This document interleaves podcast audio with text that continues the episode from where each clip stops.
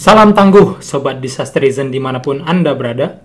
Selamat datang di Bincang Bencana bersama gue Rafli Gilang Pratama. Kita bakal ngobrol-ngobrol asik masalah kebencanaan selama 25 menit ke depan.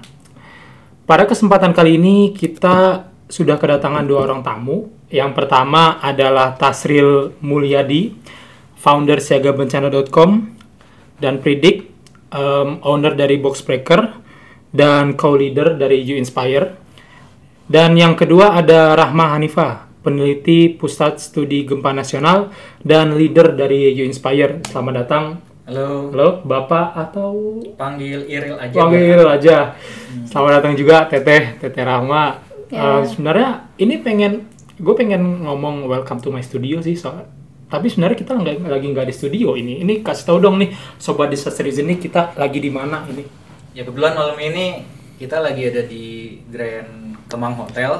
Hmm. Besok itu ada dua hari kegiatan barengan sama You Inspire yang di mana teman-teman You Inspire dari berbagai negara akan datang ke Jakarta dan bicara banyak tentang apa sih yang harus dilakukan anak-anak muda di level global untuk pengurangan risiko bencana. Tapi sebelum kita masuk ke topik nih ya, ini mumpung ada leader You Inspire-nya sendiri. Um, You You Inspire ini emang apa sih You Inspire ini? Ya, terima kasih Kang Rafli, Mas Cyril. Jadi, You Inspire ini adalah sebuah singkatan dari Youth and Young Professionals on Innovation, Science and Technology Platform for Resiliency. Jadi, itu adalah sebuah platformnya anak-anak muda dan profesional muda yang bergerak di em, bagaimana melakukan inovasi dan juga mengembangkan sains ilmu pengetahuan teknologi untuk em, membangun ketangguhan atau untuk upaya pengurangan risiko bencana. Jadi Inspire ini kayak komunitas gitu ya, komunitas penggiat kebencanaan gitu atau Iya betul. Jadi ini adalah sebuah komunitas atau sebuah asosiasi, sebuah perkumpulan anak-anak muda. Tapi kita eh, kalau anak-anak muda yang sebagai penggiat bencana sebetulnya banyak banget. Tapi kalau kita lebih spesifik eh, fokus pada pengembangan sains teknologi dan juga inovasi apa yang bisa kita kolaborasikan bareng-bareng sehingga eh, kita bisa mengakselerasi upaya dalam pengurangan risiko bencana untuk bisa mencapai em, target internasional yang kita sebut dengan Sendai Framework for Disaster Risk Reduction. kalau misalnya perkumpulan jadi artinya background masing-masing anggota beda-beda dong gitu ya. Iya betul. Jadi background masing-masing anggotanya macam-macam banget. Ada tentunya ada perempuan sama ada laki-lakinya. Ini member kita udah hampir mencapai 200 orang dan eh, hampir proporsi eh, perempuan dan laki-lakinya itu hampir 50-50. Rentang usianya kita dari umur usia SMA sampai 40 tahun. 40 tahun masih bisa dibilang youth juga. Eh, karena kita ada youth and young professionals, jadi kita ada Oh, professionals muda juga, ada professionals juga, Iya, Pak. ada professionals professionals muda dan kita ini eh, apa backgroundnya macam-macam, ada yang kerja di pemerintah sebagai PNS, ada Hmm. yang kerja di perguruan tinggi, nah yang di perguruan tinggi ini ada mahasiswanya, ada Dan juga dosen-dosen mudanya Hmm. dan ada juga peneliti-peneliti mudanya sama Hmm. asisten-asisten dosennya. Terus ada juga yang kerja di dunia usaha, ada artis, Artis. ada artis ada juga, ada desainer, ada science communicator. Jadi benar-benar ini ya apa namanya NGO, heterogen banget gitu ya. heterogen banget kita Ah. eh, sangat multidisiplin dari berbagai macam bidang keilmuan dan juga dari berbagai macam jenis profesi tapi sama-sama punya interest di bagaimana memanfaatkan sains teknologi dan juga inovasi apa nih yang bisa kita lakukan dengan kolaborasi bersama co-creation apa yang bisa kita ciptakan Hmm. Tapi nih em, Bang Iril nih, aku panggilnya Bang Iril aja nggak apa-apa ya, ya? Ya boleh. Oke Bang Iril nih. Ini kan lu kan em, founder siagabencana.com nih ya. Ya. Sebenarnya apa sih yang melatar belakangi siagabencana.com itu? Apa ada concern atau ada alasan-alasan gitu? Ya, jadi kalau awalnya sih karena gatel ya, gatel tuh dalam artian eh, kita di box breaker kepengen punya website yang kira-kira itu bisa jadi referensi buat masyarakat Indonesia belajar tentang kesiapsiagaan bencana. Nah, di awal tahun kami sempat membuat survei online yang dibagikan melalui daring ya. Kemudian dari survei online tadi kita nangkep beberapa hal terkait dengan edukasi kebencanaan. Jadi dari beberapa pertanyaan yang kami lontarkan ke masyarakat itu terkait dengan apa sih website referensi Hmm. lo kalau ngomongin siaga bencana hampir sebagian besar mereka memberikan referensinya website yang lebih banyak background pemerintahannya misalnya kalau ngomongin gempa bumi eh, Ke BMKG gitu. gue larinya ke BMKG terus Iya. kalau ngomongin gunung api gue larinya ke PVMBG Hmm. atau yang lebih general lagi tentang kebencanaan larinya ke BNPB, BNPB. Tapi setelah tim melihat eh, seperti apa sih performance dari masing-masing website ini, ternyata tidak terlalu banyak bicara tentang kesiapsiagaan bencananya. Jadi lebih banyak ke, Lebih ke aktivitas Aktivitas eh, bencana gitu. Aktivitas ke kegiatan rutin yang ada di kementerian lembaga terkait. Hmm. Jadi porsi untuk konten-konten kesiapsiagaannya masih Masih minim gitu ya? Sedikit betul. Mhm. Nah dari situ kita punya semacam apa ya?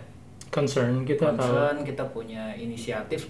Yuk gabung yuk supaya orang-orang di Indonesia gitu bisa lebih paham tentang kesiapsiagaan bencana tapi dengan cara-cara yang lebih apa ya? Lebih asik gitu lah Lebih ya. asik. Iya. Jadi kayaknya kita mikirnya karena udah zamannya sosmed ya, Iya, betul. kita bikin aja sosmednya mulai dari Instagram kita aktifin Facebook Twitter Hmm. sampai akhirnya eh, kita ngedevelop websitenya Siagabencana.com ini. siagabencana.com Iya. itu barulah kita luncurkan pada saat pertemuan ilmiah tahunan PIT Hmm. Ikatan Ahli Bencana Di ini ya, di kemarin di mana? Di Bogor Yang itu kan ya? di- ya yang Iya, di Sentul itu kan ya? Ah.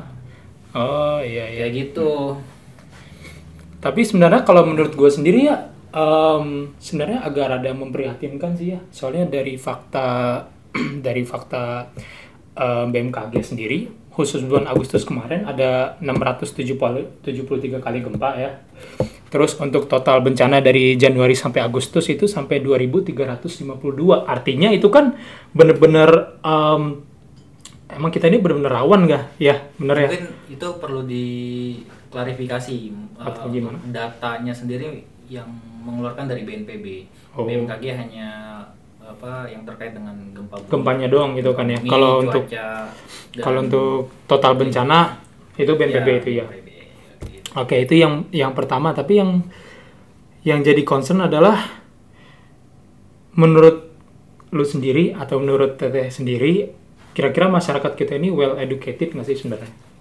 Sebenarnya kalau kita bilang well educated itu kita nggak bisa general ya. Nggak bisa. Artinya harus ada ukuran tertentu kayak gitu Parameternya. parameternya. Kita bisa bilang pengetahuan masyarakat bertambah, Bertambah. tetapi tidak serta merta membuat mereka jauh lebih siap siaga. Pengetahuan bertambah, tapi keterampilan mereka terus dari sisi hal praktis mitigasi itu tidak se apa ya sebanding dengan peningkatan pengetahuan yang ada. Hmm. Jadi sekali lagi eh, masyarakat mungkin setelah kejadian bencana tsunami Aceh mulai tersadarkan Udah kayak kayak apa istilahnya kayak wake up call Betul, gitu ya. tidak hanya di masyarakat tapi di sisi pemerintahnya pun juga menjadi trigger untuk bisa lebih melindungi masyarakatnya. Contohnya eh, dengan hadirnya Undang-Undang Penanggulangan Bencana Hmm. Itu tahun 2000 2007 2007 dan itu kan ya? BNPB-nya lahir di tahun 2008 setahun setelah Hmm. undang-undang itu Sahkan gitu. disahkan kayak gitu. Hmm, iya, iya. Kalau yang menurut gue sih yang yang yang gue yang gue perhatikan itu ya em, pemberitaan tentang kebencanaan kalau di media-media mainstream itu lebih kayak eksploitasi air mata gitu ya. Paham gak sih maksudnya? Jadi kayak kayak lebih mem, memblow up Ya, memblow up em, kesengsaraan Betul. atau casualties atau korban atau ini atau itu. Sedangkan ya biarpun eh, angka-angka ini sebenarnya juga perlu untuk para praktisi atau para para decision maker. Cuma kita sebagai masyarakat juga ya ya oke terus so what gitu kan ya. Dan itu yang menurut gua itu yang jadi yang jadi salah satu kendala gitu betul Pak? Betul banget sih. Nanti eh, Teh Rama juga akan cerita karena dia hampir tujuh tahun lebih ada di Jepang Hmm. untuk menyelesaikan S3-nya. Nanti dia akan cerita kayak gimana sih media di Jepang dalam hal pemberitaan terkait dengan bencana. Apakah sama dengan di Indonesia? Mungkin ntar Teh Rama akan cerita lebih banyak. Tapi eh, untuk di Indonesia seperti itu kondisinya. Ya. Mulai dari eh, mengangkat isu-isu kesengsaraan, Kesengsaraan. derita korban bencana tanpa melihat eh, empati dan segala macamnya ya itu cerminan yang kita lihat sampai Sekarang. ini tapi ada perubahan ya Ada setelah- perubahan, ada tren perubahan. setelah kita lihat regulasinya jadi memang tren dari berita kebencanaan itu tidak hanya mengeksploitasi dari sisi korban bencananya sekarang media pemberitaan yang lebih mainstream ya khususnya di televisi seperti itu mereka sudah mulai masuk untuk konten-konten kesiapsiagaan bencana Hmm. jadi tidak melulu bicara tentang penderitaan tapi bicara tentang bagaimana masyarakat bisa lebih baik Baik, pengetahuannya. gitu ya. kayak gitu Ini kan em, Teteh kan udah berapa tahun di Jepang tadi? Tujuh tahun Tujuh tahun itu ya di di mana di kota mana tuh? di kota Nagoya. Di kota Nagoya, Nagoya itu yang Nagoya yang itu dia di gempa waktu itu kena nggak sih? eh, k- kena juga kalau juga goncangannya ya, kalau goncangan. goncangannya kena tapi kalau Hmm. pusat gempanya waktu tahun 2011 itu di utara di Tohoku Hmm. jadi Nagoya itu letaknya di tengah-tengah antara to- kota Tokyo sama Kyoto di Jepang Tengah Hmm. Dan di sana juga potensi gempanya ya besar gitu Sama aja kayak Indonesia ya. iya karena di Jepang juga ya sepanjang Jepang dari utara selatan Hmm. besar potensinya Itu masalah media tadi coba dong ceritain gimana di sana. Eh, Iya, jadi kalau yang saya alami em, di media-media di Jepang itu memang eh, dia cara mengeksplor dan memberitakan bencana dari cukup banyak sudut pandang. Em, jadi dia menceritakan apa yang terjadi, tapi tidak menampilkan korbannya. Iya. Dan juga berita yang sifatnya negatif itu sama dia diminimalkan ataupun di encounter langsung dengan pesan Uh, pesan utama waktu sepanjang setelah kita mengalami gempa Jepang tahun 2011 adalah gambareba dekiru. Kalau kita berjuang maka kita bisa. Jadi uh, dia sangat berupaya untuk menaikkan semangat kita untuk bisa uh, bangkit kembali. Kan um, itu yang menjadi penting itu bagaimana kemudian kita bisa bangkit setelah ditempa suatu bencana yang besar. Dan dia juga akan um, bercerita dan menaikkan beberapa program jadi uh, menceritakan proses alam yang terjadi, uh, apa yang menyebabkan gempa 2011 itu dan juga apa yang harus kita lakukan, apa yang harus kita persiapkan.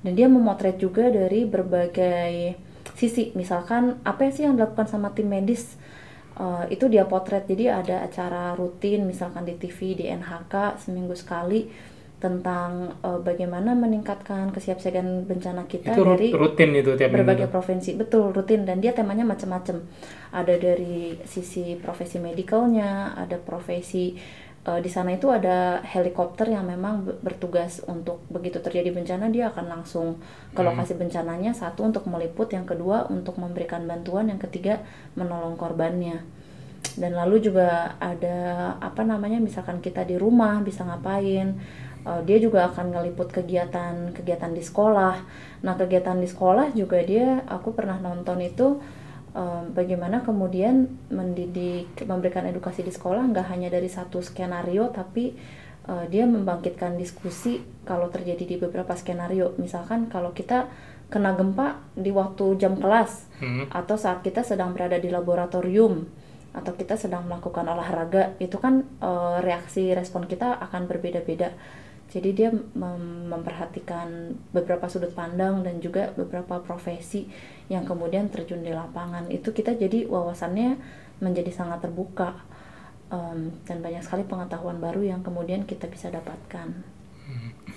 Yang sangat disayangkan itu dari Indonesia itu gue pernah baca em, penelitian dari Universitas Indonesia tahun 2012 itu berita-berita atau konten-konten tentang prabencana itu nggak jadi prioritas gitu. Karena sifat bencana yang tidak dapat diprediksi gitu. Itu yang yang salah satu yang jadi concern gitu. Tapi kalau misalnya menurut menurut lo atau menurut tetehnya gini kan eh, ada kecenderungan konten-konten yang eksploitasi air mata kutip-kutip gitu itu alasannya itu apa ya? Apa karena emang em, demografi audiens kita lebih sukanya yang gitu-gitu atau emang kita yang ngasih panggung sebagai media yang ngasih panggung gitu atau gimana atau Ya mungkin dari sisi pemberitaan atau jurnalisnya sendiri mereka belum begitu paham ya, Ya. kalau dalam peliputan bencana itu eh, jangan terlalu mengekspos Ya. penderitaannya gitu. Itu dari sisi satu SDM si jurnalisnya sendiri. Terus yang dari sudut pandang lain adalah mungkin saja eh, ini menjadi nilai bisnis tersendiri.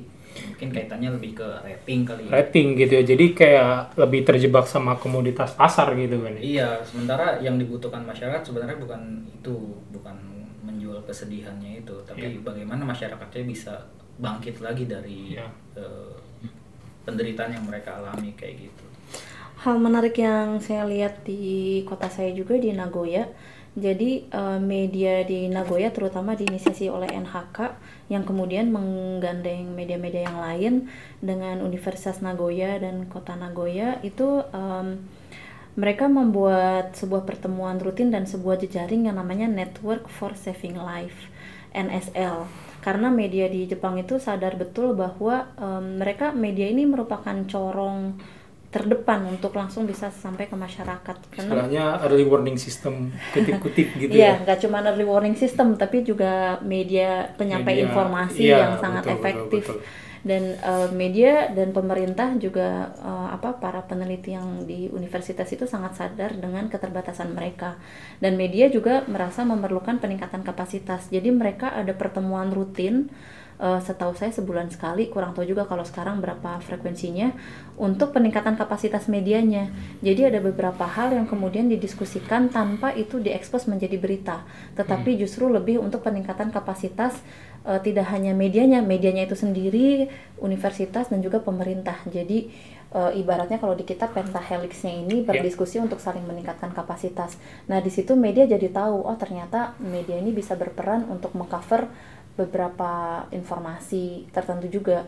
Dan kemudian government dan universitas juga belajar bahwa ternyata dari media karena media juga kan bisa jadi ibaratnya tim intelijen di lapangan lah ya. Ya, mereka kan betul. sangat dekat dengan masyarakat. Jadi media juga bisa memberikan informasi apa sih yang sebetulnya dibutuhkan masyarakat yang ternyata itu dibutuhkan dari peneliti.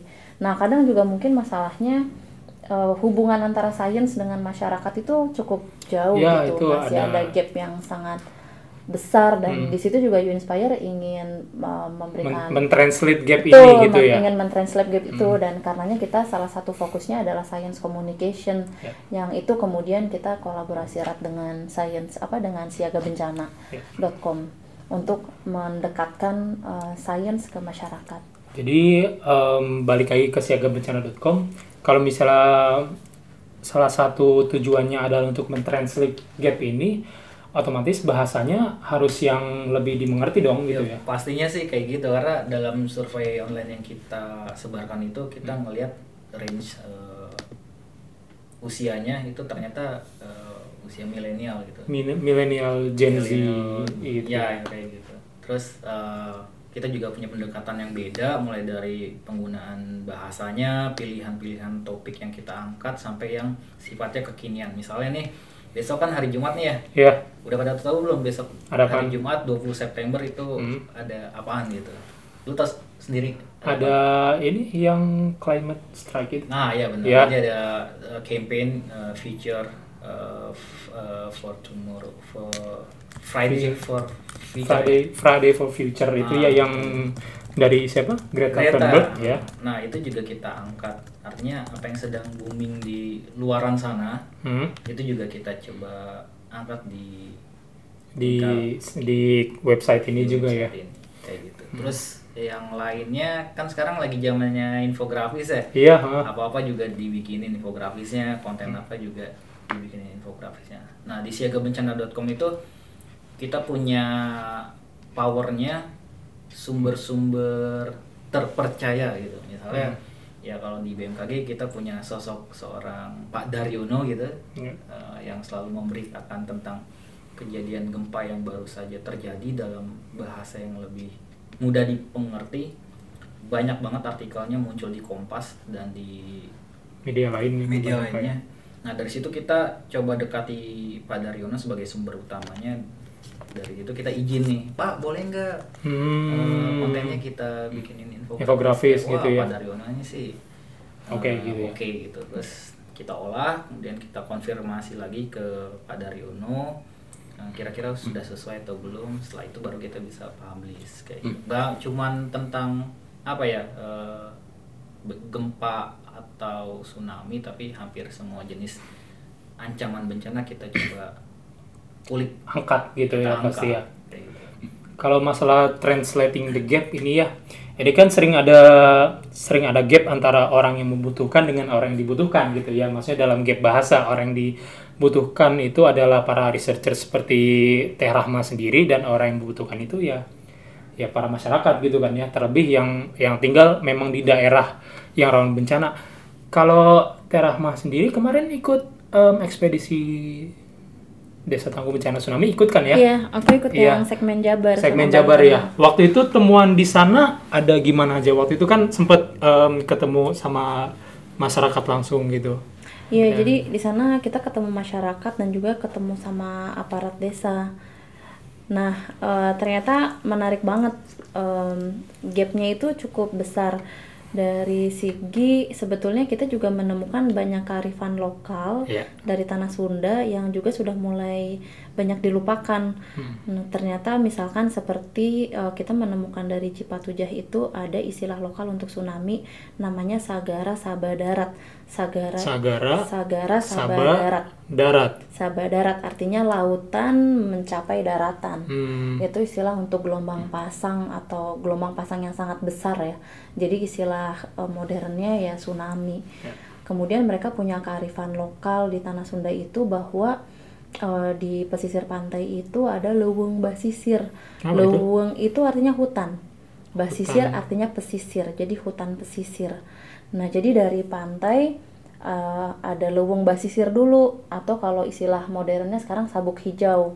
Jadi pemukiman itu nggak langsung di pantai, nggak Hmm, langsung di ada- pantai, tapi ada leuweung basisirnya Ada dulu, ada sabuk pohon-pohon hijaunya dulu. ini ya. Iya, jadi tata ruang eh, tata ruang eh, apa kakek nenek moyang kita itu ada ada leuweung basisir, lalu nanti ada eh, apa namanya em, buat tambak, sawah, baru ada jalan dan setelah jalan baru ada Baru pemukiman. pemukiman gitu ya. Jadi kalau Jadi misalnya ada ini Betul, jadi udah Oh, ada iya. udah ada apa uh, coast guardnya, udah ada penjaga pesisirnya tuh, Iya. ada hutan pesisirnya, terus Iya. ada dulu uh, sawah segala macam dan dia nanti uh, akan naik, jadi strukturnya tuh akan naik sampai pemukiman itu berada di belakang, jadi uh, ibaratnya tuh nggak langsung uh, brek dihantam sama Iya. gelombang besar gitu. Uh, kearifan lokal lainnya lagi, uh, mereka dulu cenderung punya kerbau basisir. Kerbau basisir Kerbau itu pesisir. kerbau pesisir betul, yang kandangnya itu ditaruh di dekat pantai. Nah kalau misalkan ada perubahan perilaku kerbau ini, dia akan ini Aware kan, gitu ya? Iya biasanya justru binatang itu memberikan tanda alam. Ya. Satu dari kerbau ini dia akan cenderung uh, lari dan dia dikalungin. Jadi ada kayak peringatan dininya tuh buat masyarakat. Kalau kerbau udah kelinting-kelinting terus lari menjauh itu uh, orang-orang yang ngikutin. Berarti ada tanda bahaya. Dan kemudian ada burung-burung akan berterbangan dari pesisir ke arah darat. Nah itu tanda-tanda akan terjadinya gelombang pasang. Jadi sebetulnya menarik banget bahwa ternyata ada cerita-cerita lokal yang sedang kita kumpulkan saat ini yang bercerita tentang oh memang eh, zaman dulu itu ya ada sebuah kearifan bahwa kita eh, harus berhati-hati hidup di pantai Iya. selatan ini. Tapi em, banyak juga bahwa pengetahuan ini mulai terkikis dengan modernisasi dengan gitu ya. modernisasi dan eh, mungkin ada beberapa faktor lainnya sehingga kemudian eh, masyarakat banyak juga yang kemudian jadi lupa dan mungkin karena ini kan bukan sesuatu yang kita akan alami dalam satu periode generasi kita Iya, kan ya. Jadi menjaga pengetahuan itu justru yang menjadi sangat menantang ya. Challenging gitu ya. Iya, mungkin cara yang dilakukan orang zaman dulu adalah dengan menaruhnya di eh, legenda-legenda seperti misalkan Nyi Roro Kidul kalau Ya. kata Pak Eko Yulianto dari LIPI Em, dan mungkin ada lagu-lagu lain juga. Oh ya, kalau itu kan bicara dari temuan-temuan itu kan ya. Kalau misalnya kita bicara tentang em, interaksi sama masyarakat di sana gitu, apakah ada ada ada kesulitan gitu? Dari dari tim researcher sendiri gitu kan? Eh, kalau dengan masyarakat sih ya ada yang menerima, ada yang menolak ya. Eh, maksudnya ada yang apa sih kayaknya itu sesuatu yang jauh banget deh dari kehidupan kita. Tapi eh, ya terutama orang-orang yang baru mengalami eh, tsunami Pangandaran ya, tsunami Pangandaran tahun 2006 ataupun orang-orang yang pernah mengalami kejadian tersebut biasanya memang kalau kita ngalamin sendiri kan itu lebih nempel ya sama Ya. kita. Tapi kalau belum pernah ngalamin tuh kayaknya itu kayaknya jauh banget dari kehidupan gue, kayaknya nggak akan terjadi di Nggak. masa gue deh. Jadi itu sangat reaksinya sangat bervariasi dan sebetulnya kita sangat terbantu dengan justru tokoh lokal yang eh, memiliki perspektif mengingat tentang kejadian bencana itu. Ya. Nah orang-orang ini yang sebetulnya bisa eh, mengajak lingkungannya dengan lebih efektif seperti itu. Nah jadi yang bagus itu memang pengetahuan lokal, tokoh lokal bergandengan bersama dengan Para peneliti, researcher ini ya. iya, dan juga Iya. dengan pemerintah. Jadi kolaborasi antar stakeholder itu menjadi sangat penting. Hmm. Kayak kemarin sempat sempat dapat cerita di sana itu pernah pengen eh, pernah pengen nanam apa eh, masang apa tuh informasi. rambu tsunami itu apa? Papan informasi. Pa- papan informasi apa jenis evakuasi yang di yang di Pangandaran cuma sem- sempat nggak boleh oh sama di Batu Karas ya? Iya sama ini sama sama pihak sana itu itu kok kok kayak gitu ya? Maksudnya ya mungkin apa gak apa? masyarakatnya juga berpikir eh, kalau masang papan informasi bencana di sini eh, bakalan bakal menurunkan Hmm, tingkat tingkat at- uh, at- attracting tourism gitunya Iya, ya? kayak gitu. Tapi sebenarnya sebenarnya juga enggak juga sih. Ya kita lihat beberapa tempat ya kayak di Bali Iya. begitu dipasang papan informasi justru level confidence dari turis dan pengelola wisata di sana semakin bagus gitu. Iya. artinya mereka merasa apa ya pemerintah sudah hadir di sana kemudian rambu papan informasi sign segala macam itu sudah dipasang dan ini mem- apa ya meningkatkan kesiapsiagaan mereka bahwa Hmm. mereka menyadari betul sedang berada di daerah yang rawan bencana Ya, dengan betul. adanya tanda-tanda tadi meningkatkan kesiapsiagaan mereka kayak gitu Hmm. Kalau kembali ke urusan media-media tadi itu Pak ya, ada istilah di Jerman, ada istilah namanya um, Schadenfreude. Gimana ya bacanya? Schadenfreude. Kalau misalnya um, Sobat Disasterism tahu cara bacanya bisa komentar di Instagram kita at uh, Yu Siaga Bencana. Jadi ad- itu itu istilah untuk menggambarkan kesenangan, kegembiraan atau kepuasan diri yang datang dari eh, menyaksikan masalah dan penderitaan orang lain. Dalam artian kadang ada ucapan-ucapan ketika kita lihat bencana, oh em, korban bapak ini begini begini begini, kadang kita berpikir, oh alhamdulillah ya saya tidak seperti bapak ini, saya harus bersyukur. Saya tidak seperti bapak ini gitu kan. Itu menurut eh, menurut bapak sendiri, eh, menurut sendiri atau menurut teteh sendiri itu fenomena itu kayak gimana ya? Maksudnya apa? I- i- Is that a right thing to do gitu? Ya, ya itu yang kita tangkap dari masyarakat kebanyakan ya, bahwa mereka masih berpikir bahwa bencana itu terjadinya sama kamu, bukan sama saya gitu. Iya. Tapi ketika itu terjadi sama dirinya, dia merasa hopeless gitu. Ya. Kalau kita pahami, bencana itu nggak milih-milih, Hmm. bisa kena kamu, bisa kena yang lain, dan bisa berdampak secara masif kayak gitu. Ya. Jadi kalau masyarakat masih berpikiran seperti itu, berarti PR kita masih panjang, Masih panjang ya. masih banyak. Artinya eh, pengetahuan tentang kesiapsiagaan bencana, bagaimana menyelamatkan diri itu harus benar-benar Digalakan lebih ya. bisa lebih masuk lagi ke Iya. kesehariannya mereka. Nah, dengan adanya siagabencana.com ini harapannya masyarakat bisa lebih paham betul tindakan apa yang harus dilakukan. Tentunya Hmm. dengan pendekatan dengan cara-cara yang lebih asik. Nggak lebih asik ya. Soalnya gue sendiri gue buka websitenya itu, em, gue lihat ada artikel ya lima film tentang eh, siaga bencana, ya tentang bencana gitu. Jadi kan nggak bencana ini sebenarnya nggak nggak melulu tentang sains atau segala macam gitu kan. Ada dari dibahas dari sisi pop culture segala macamnya juga kan gitu. Kayak Betul. Iya. Ngomong-ngomong ini udah udah 30 menit ya.